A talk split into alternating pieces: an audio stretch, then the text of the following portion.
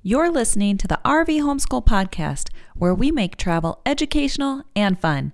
Let's head to some tall, tall trees as we go to Redwood National Park.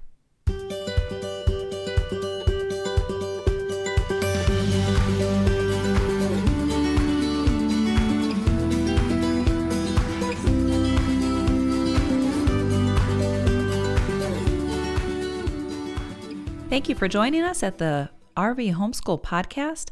I'm your host, Amber Steuven. We are a family of four who travels in our Jayco Seneca motorhome throughout US and Canada when borders are open. And we've been to 34 of the national parks. So we tend to bring you content about the national parks, but we also talk about other RV related things. Today, we are discussing Redwood National Parks and state parks because um, there's a combination to those. Why would we visit Redwood National Park?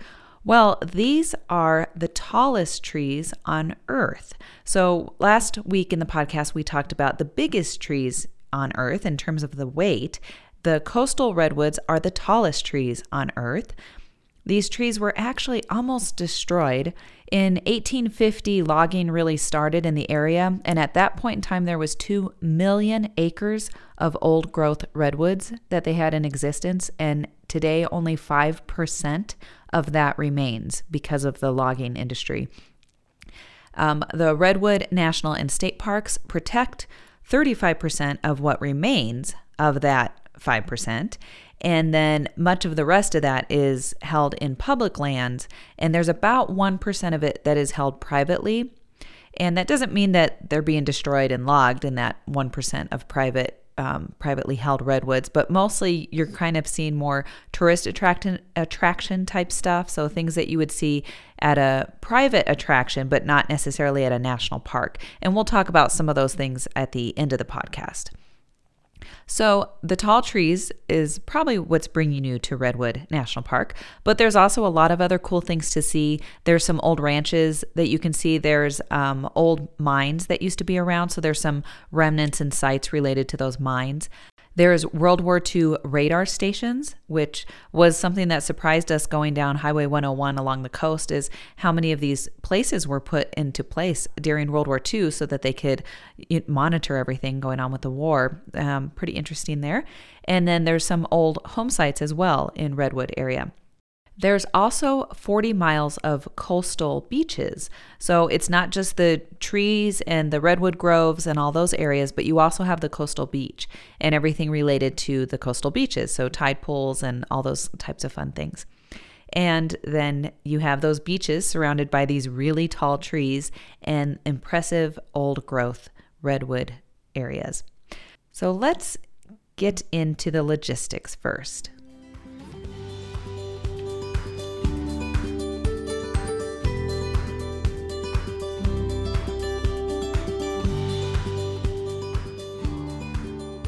The coastal redwoods are all along the coast of Northern California. So, this is one of the nine California national parks.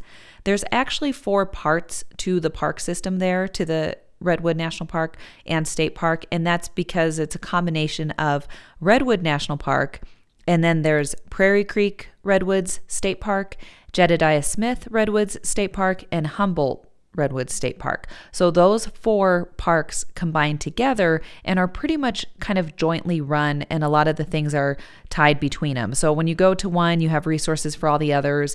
The rangers are going to know information about the various places. So it just feels like one large, giant redwood park system, which is what it is.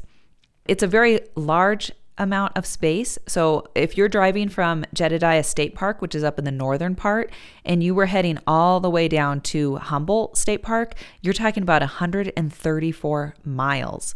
And these are not straight, fast highway miles. These are winding, going around trees, going slow, up and down hills um, on the Highway 101. So that's a, a slow trek heading from that northern part all the way down to the southern part and it's not all redwoods the whole way through. So you'll have other towns and some places where you don't see redwoods at the time, but that's kind of how far they stretch and areas that are protected under this. you would have a hard time staying in one place for Redwood National Park and seeing everything or seeing a lot of the main highlights that you'd want to see. So we planned to stay sometime in Crescent City, which is up in the north along the coast. And then we planned to head south, uh, not too far out of Eureka in a town called Trinidad. But we ended up having to cut our trip short because we had to come back for work a little early. And so we were only able to stay in Crescent City. But I'll tell you some of the highlights of the things that we wanted to see that were a little bit further south so that you kind of have everything that you need in this one podcast. So we drove Highway 101 for most of this, and I think uh, most people will do that for, for most of the Redwood Park.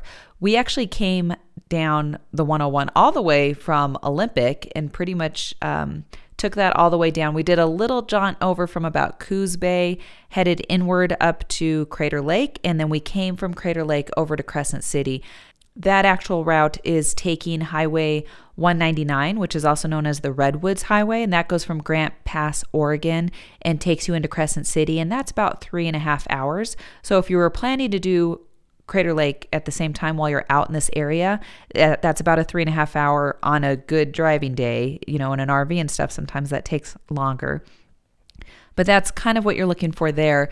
We then headed down on Highway 101 as we were continuing our journey through California, but we ended up heading east at about Eureka. So we ended up catching Highway 299, which takes you kind of through the mountainous area by Mount Shasta, Whiskeytown, National Recreation Area, things like that, and took us over to Lassen Volcanic. So again, our our trek that we did was Crater Lake, over to the Redwood, and then over to the Lassen. And I think a lot of people do this, so I kind of wanted to mention that as an available option. You're not really going to deal with anything too terribly difficult to drive in your RV. There's definitely some mountain passes and some mountainous driving that you have on that Highway 299 which leaves from kind of Eureka, California, where the Redwood is at, and then as you're heading over to Lassen. But on the Redwoods Highway that you're taking from Grants Pass, Oregon, down to Crescent City, there's not really anything too ter- terribly difficult there. And then Highway 101 is totally doable in an RV, totally fine to do. People take that all the way up and down from Washington all the way down to San Diego.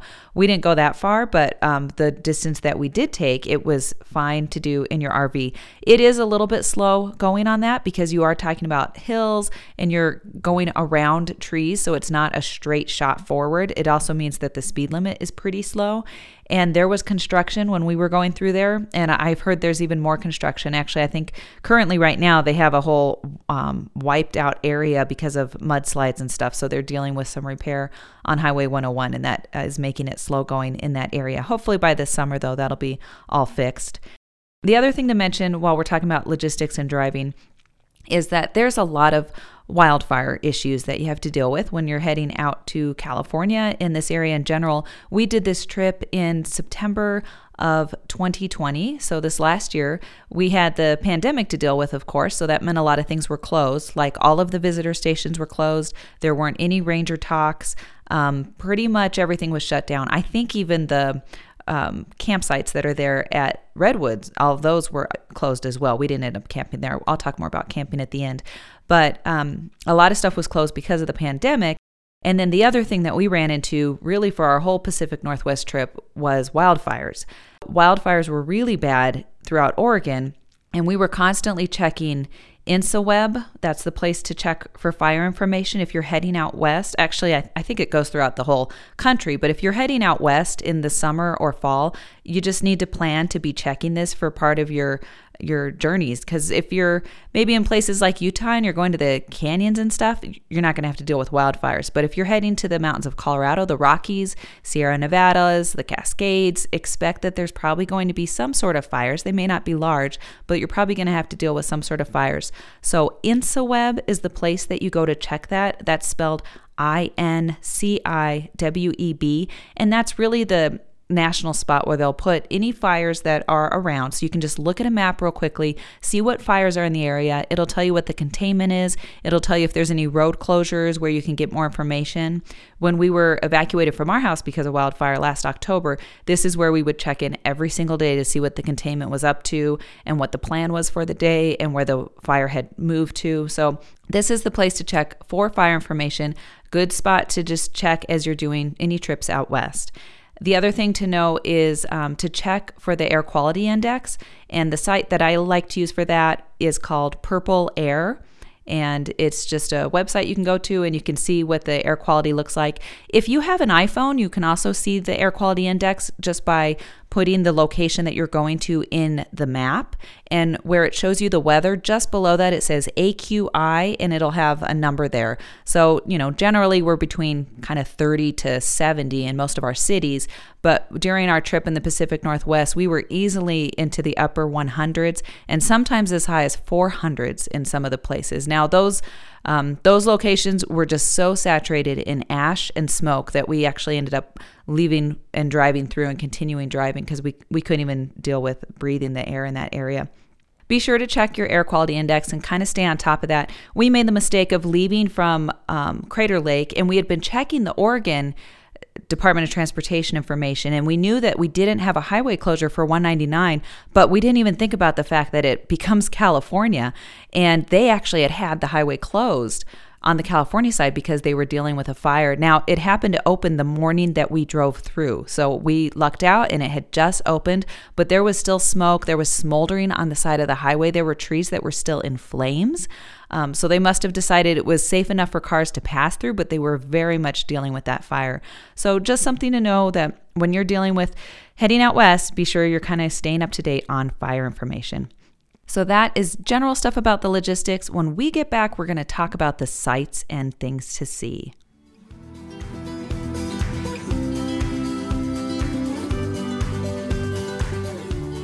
There are so many sights to see in Redwood National and State Parks just because it is such a large space, too. So there's so many things that you can enjoy. But I'm just going to highlight four of the things that we enjoyed or at least wanted to see. The last uh, couple things are things that we wanted to see.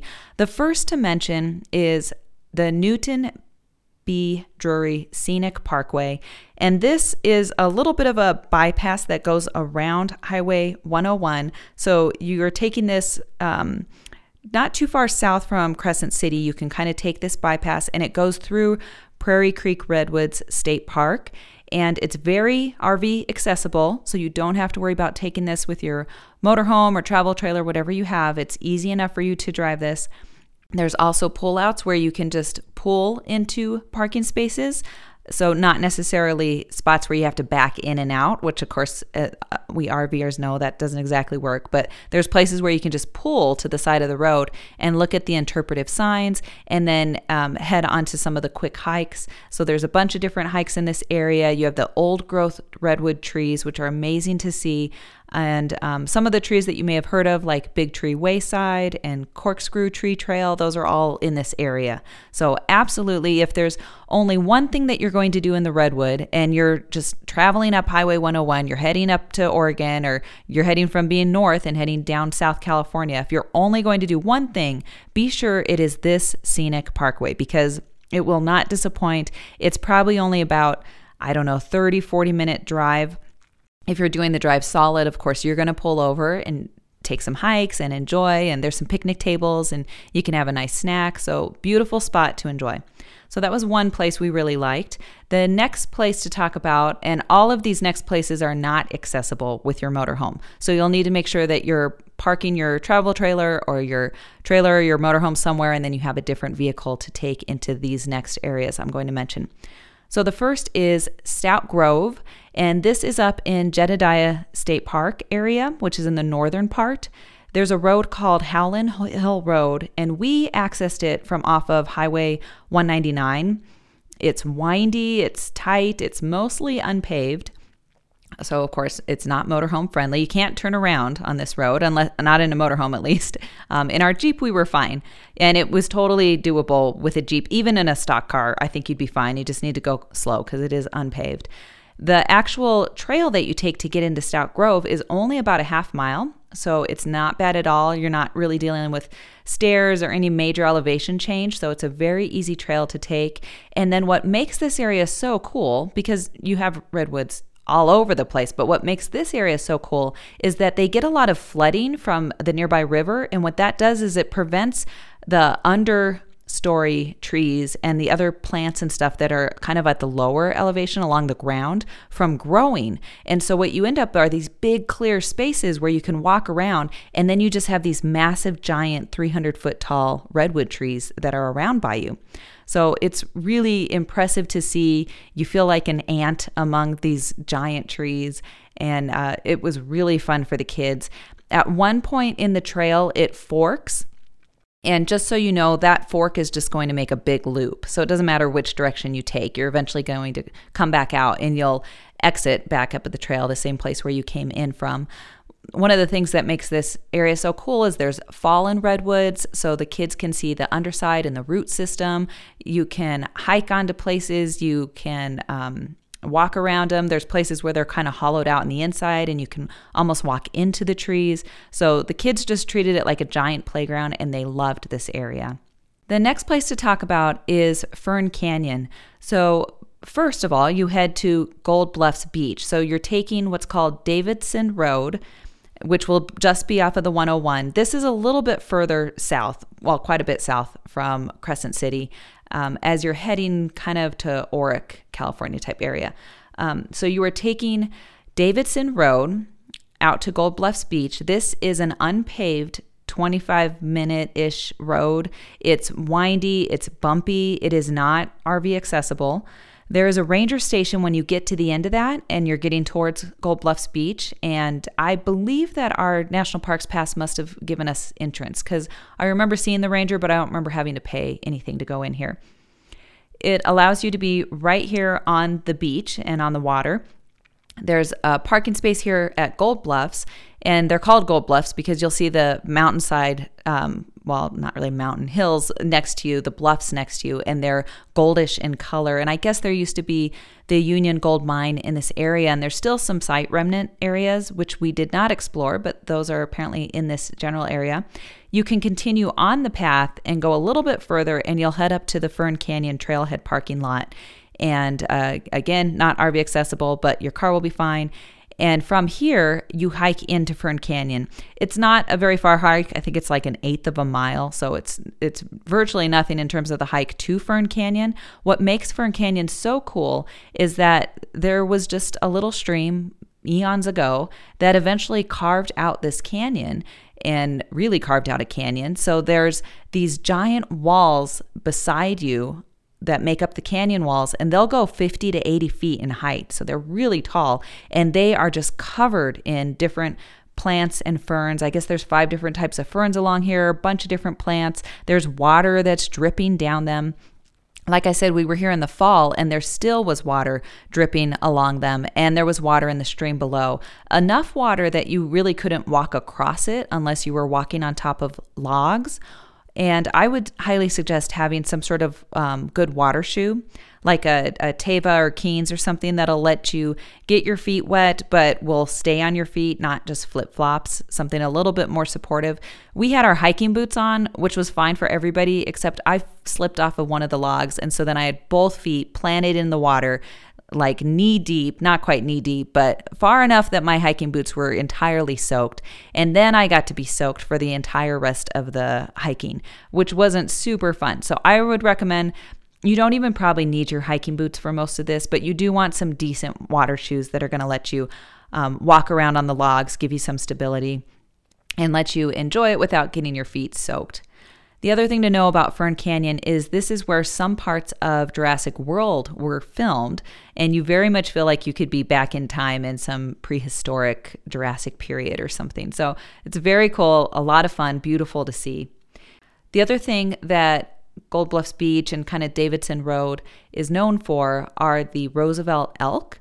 And we didn't see any of the elk here at this point, but as we were continuing on 101, we saw a huge herd that were just right off the road on 101. We were able to pull over and take some pictures.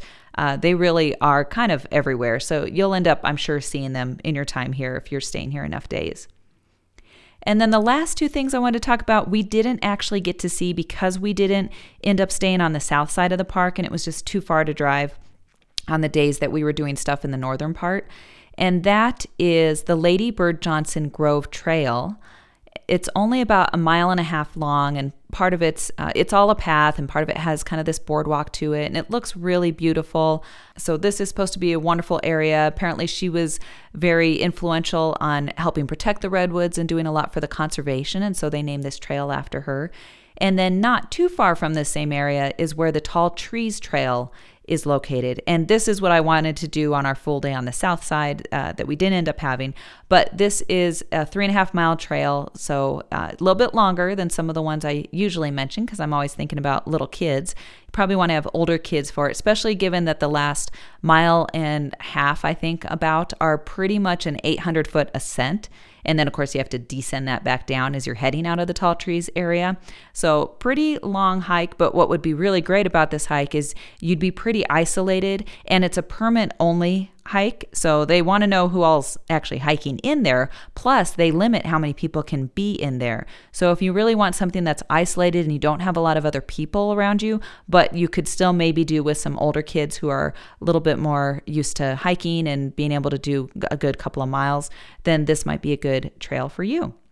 The last thing to mention is because you have 1% of the redwoods that are actually in privately held hands, that means that you have some commercialism to this park that isn't really truly part of the NPS park system or part of the state park system, but it's in the area and it lets you experience the redwoods in a different way than you might have at some other national parks.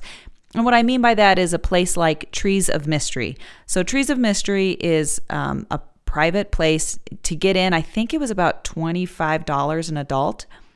I think it might have been about $20 for the kids. We actually stopped at it. You can't miss it. There's a giant, giant Paul Bunyan and ox, blue ox out in front of the store. So you can see that in front of the entry entrance store. And then when you go inside, they have a bunch of different things. Like they have a um, canopy line that you can walk between the redwood trees. They have trees you can crawl into, things that are carved out to look like different items. So the redwoods have been carved into characters and stuff. So very commercial, but kids usually love that kind of stuff. So we considered going there, but we didn't show up till I think it was like 4:45 and they closed at either 5 or 5:30 and for I think it was going to be near $100, you know, 70 to $100 for the our family of 4 to go in and there wasn't any discount being the end of the day. So we just decided if that's the kind of thing that you want to do and you want to see with your kids, go earlier in the day and make the most use out of that money because everything else is pretty much going to be free for you, especially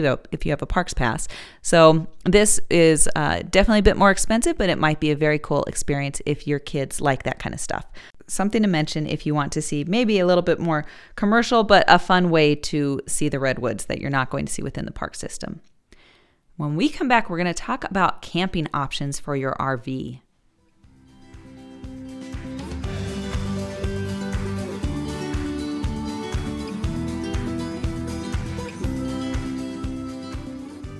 So there are a few campsites. I believe there's about four campsites between Redwood and the state parks, but they all have limitations of the RV length being between about 24 to 28 feet. So we're talking about really small RVs can go into these sites. And I bet a lot of them are somewhat difficult to access because they're unless you're straight on that highway 101 a lot of stuff is going to be difficult to drive so that wasn't really an option for us and probably for a lot of people out there the US Forest in the area has a few more options that accommodate bigger RVs. They actually have more in terms of the lengths of like 30 to 40 foot sites. So we maybe could squeeze into one of those. But the thing to know is that you don't have any hookups or you, so you don't have electric, you don't have sewer, you don't have water, which might be fine for boondocking a few days. We're always traveling with our dog, and so and you can't have the dogs pretty much at the parks. I'll talk a little bit more about that at the end. But we always want to make sure that when she's staying in the rig for the day, we run her in the morning and then she's usually exhausted and we have her stay in the RV. We make sure it's either warm enough or cool enough, depending on where we're at. We have surveillance cameras so we can watch her throughout the day. And then we leave, you know, some music or some other noise on for her so she's not kind of interrupted by the noises of the RV park and she does great and fine with that setup. But we know that going to the national parks means you're not bringing your dogs along. So we try to make sure that we're staying in a place where we have hookups and we can make it comfortable for her to hang out there for a few hours while we go explore the parks. Where we ended up staying was the Crescent City KOA. And I liked this KOA. We have a YouTube review on this. So if you want to check out our YouTube channel, we go through and have a, a review on the whole campground it is very small for a KOA and they kind of border along the Redwoods Park. I think they actually maybe lease the land uh, or have a little bit of an agreement with the land. So you have these giant redwoods. You're pretty much in redwoods, which is really cool. But it also means that this is not one of your big super KOAs with big roomy spaces to turn around your rig and park into spots. I think there were maybe only three or four spots that even could fit an RV of our size. And that was one of the deluxe sites and that's what we were in we ended up being in. It was a little difficult to navigate into our spot and a little difficult to navigate out. We were afraid we might hit a tree at one point but we didn't so it ended up being just fine. The people were very nice and we we enjoyed it a lot. So it was a great koa we had planned to stay on the south side like i mentioned in a town called trinidad and we were going to stay at the azalea glen rv park but we had to head back early so we ended up not getting to have some time on the south side. I think my overall recommendations, I have a few recommendations, and one of them is that I think ideally, if you had five nights, four or five nights for the Redwood National Park and state parks, I think that would be ideal. And you would get to see everything that you would want to see in this area. So we would have preferred to have three nights in the north and then two nights in the south. And that was originally what we scheduled. And we ended up only having our three nights in the north. And it just meant we missed out on some of those southern sites, like the Ladybird Johnson Grove Trail and the Tall Trees Trail but we still got to see plenty and definitely felt like we experienced the redwoods. I wouldn't spend four or five nights here if it means that you can't spend any time at, say, Crater Lake or Lassen Volcanic. So if you're trying to do this as part of a larger RV trip and you're you only have so much time to see all these places, I wouldn't spend more time at Redwoods and then skip somewhere else that's a nearby neighbor. I'd make sure to also at least get in a day or two at, at those parks as well. The other thing to mention is that it's nice to have wetsuits for your family. If you're used to Southern California, even the water down there can get cold. But man, when you head up here to like Oregon, um, Washington, and even still Northern California, it was pretty chilly. So if you really want your kids to be able to fully be swimming in the ocean and enjoying their time and, and spending a lot of time on the beach, I'd recommend having wetsuits. It definitely made it more enjoyable for our girls.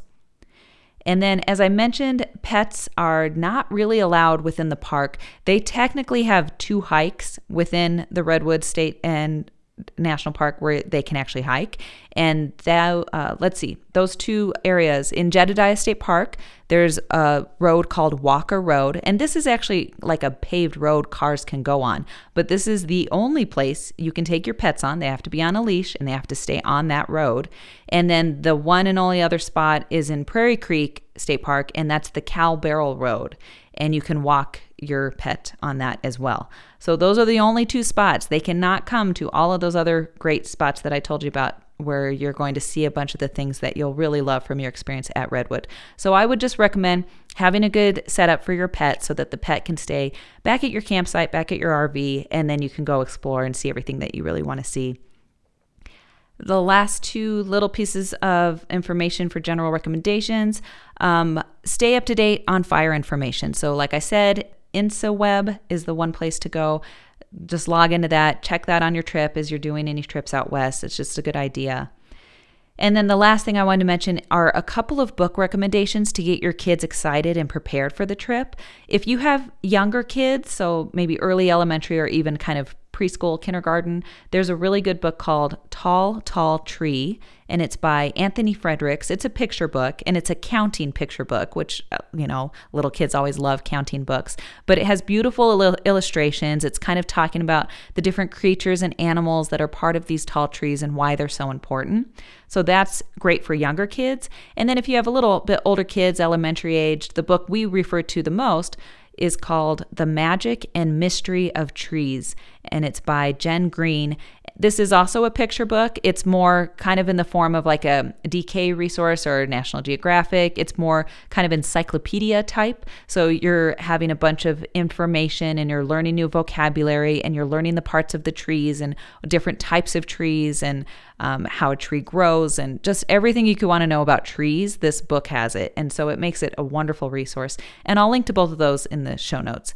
Also, we have a YouTube channel where we go through and show the video of our trips. And so we have one on Redwood National Park, and you can see all these different stops and video of these different hikes and stuff along the way. So if you're more visual or you just want to see what some of this looks like, you can check that out there on YouTube.